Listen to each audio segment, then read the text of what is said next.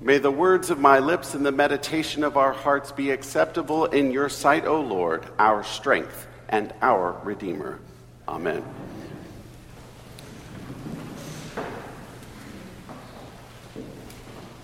Sometimes life happens. Are you part of it? Many of you might remember this scene from a few years ago. A young couple just moving into their new home go into the kitchen for coffee. Let's not unpack. Do it tomorrow. I wish we were still in Vienna. Here, this will take you back. Mmm, chocolate. This reminds me of that coffee that we had that night. That was my favorite night in Vienna. New Cafe Vienna from General Foods International Coffees. With the tagline Celebrate the moments of your life.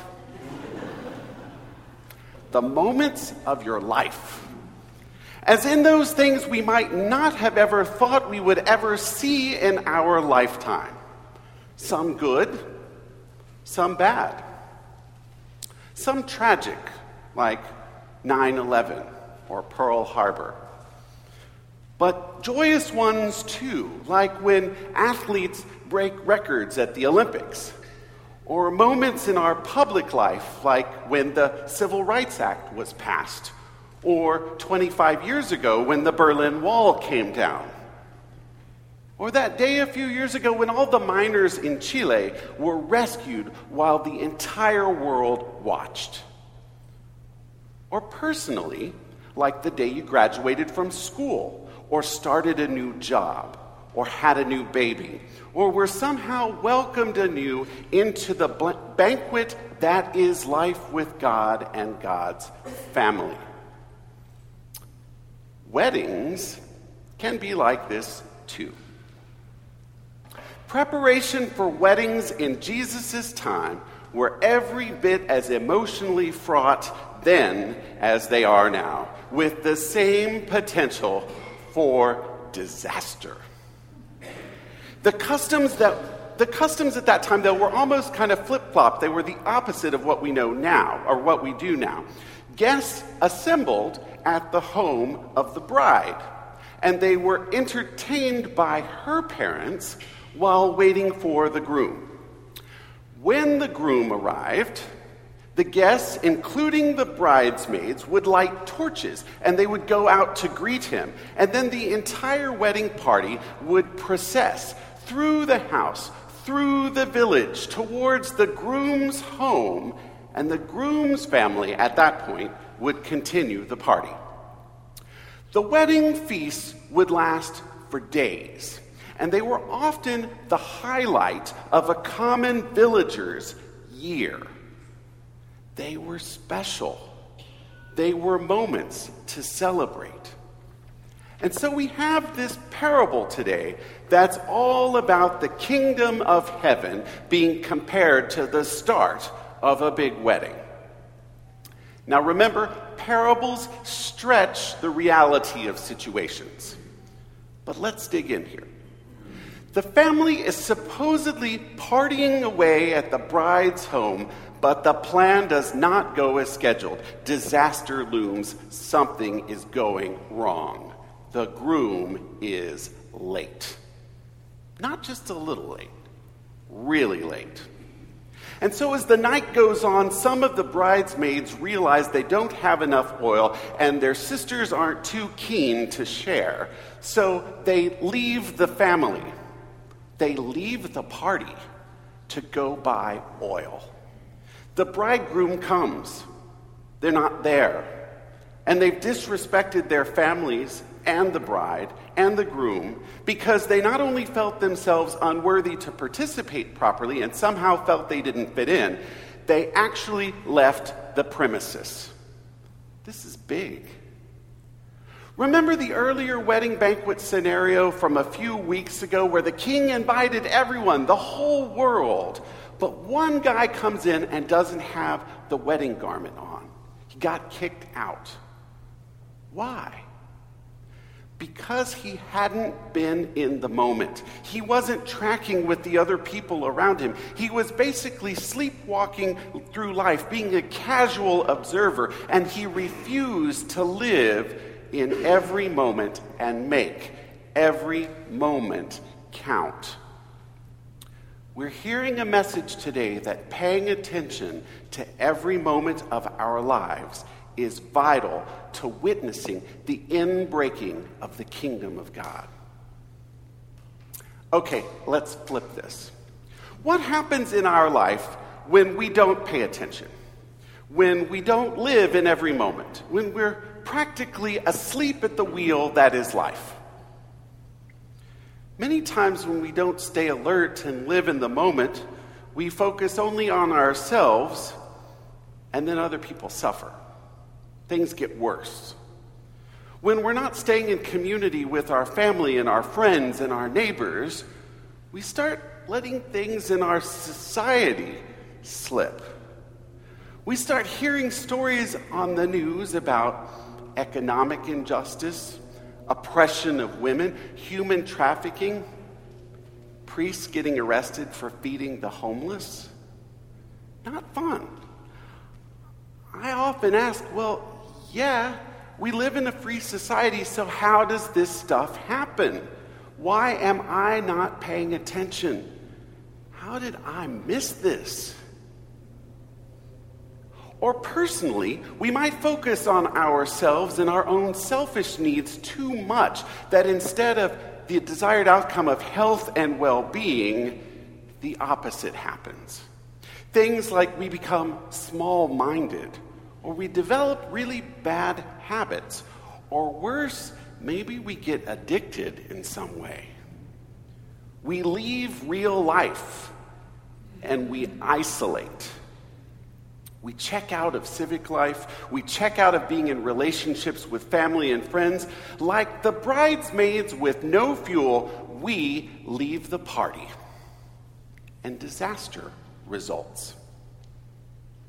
So, what's the lesson to be learned here? What's the lesson to be learned? What's Jesus calling us to pay attention to? Well, as in any parable, there's all kinds of different layers. The three layers I'd like to, us to examine today a little bit more closely are intentionality, community, and generosity. Intentionality, community, and generosity. Intentionality. When we're intentional, we're keeping awake we're not only seeing what we're up to in the world, what our friends are up to in the world, what our family is up to in the world, but we're asking good questions about what God is up to in the world. Intentionality requires us to be grounded, to focus on things like daily prayer, like reading sacred texts, to developing spiritual practices like meditation when we do these things, we're aligning our hearts right next to God's heart and we'll be able to more carefully discern where God's celebration moments are today, right now. Community. Now, you've heard me talk a lot about community over the last few months, but this time it's a little bit different. The reason why the foolish bridesmaids in this parable are called foolish is because they left their community. They failed to realize that they were part of a celebratory family that was going to have the time of their lives, but they got scared. They felt insecure. They left. They didn't see their presence in the community as one of great intrinsic value. They didn't see the real life that community living gave them. Community life is so important because, in contexts like our own, we are given the opportunity to remind each other how much God loves us. We're reminded by each other that, yes, we are all worthy to stand before Jesus, just as we pray every Sunday during our Eucharistic prayer. We are affirmed, and we're told that we matter to God and we matter to one another. Our goal is not only to love God and neighbor, but our genuine goal for one of us, for all of one, excuse me, but our genuine goal for one another is for all of us to thrive and become more fully ourselves. Community is super important. And finally, generosity. The generosity in today's story ultimately comes from the hospitality and the celebration and the realization that God, our Creator, showers upon us the greatest celebration we will ever know the celebration of life, the celebration of us as God's beloved children. Just like the bride and groom's parents who hosted a celebration for countless days, our God celebrates and delights in us for who we are, and the gifts of the celebration never end. So, in turn, in response, we give back to God. We see glimpses. We take time every day to see how God is giving us so much. Blessings with our friends and our families, the blessings that are our pets, the blessings that are our beautiful created world, the blessings of living in our country. We see how we have been called by God at our creation very good. And we, in turn, give a portion our first and our best portion back to God in thanksgiving. Many of you have been called by volunteers this week and asked, What do you like about Trinity? And I want to stand up here and tell you that people responded to our calling volunteers in some of the most joyful ways. The feedback wasn't just good or kind of positive, it was very positive and cheerful and joyous. God is working in each of your lives. So many who participated in calling you heard your good news. And in turn, we have started receiving your pledge cards back for our 2015 pledge campaign. Thank you so much to those who have pledged. I promise you'll be receiving a note from me very soon. The important thing, though, is that we all participate. I really urge you to think hard, pray hard, and see how God is calling you to be generous.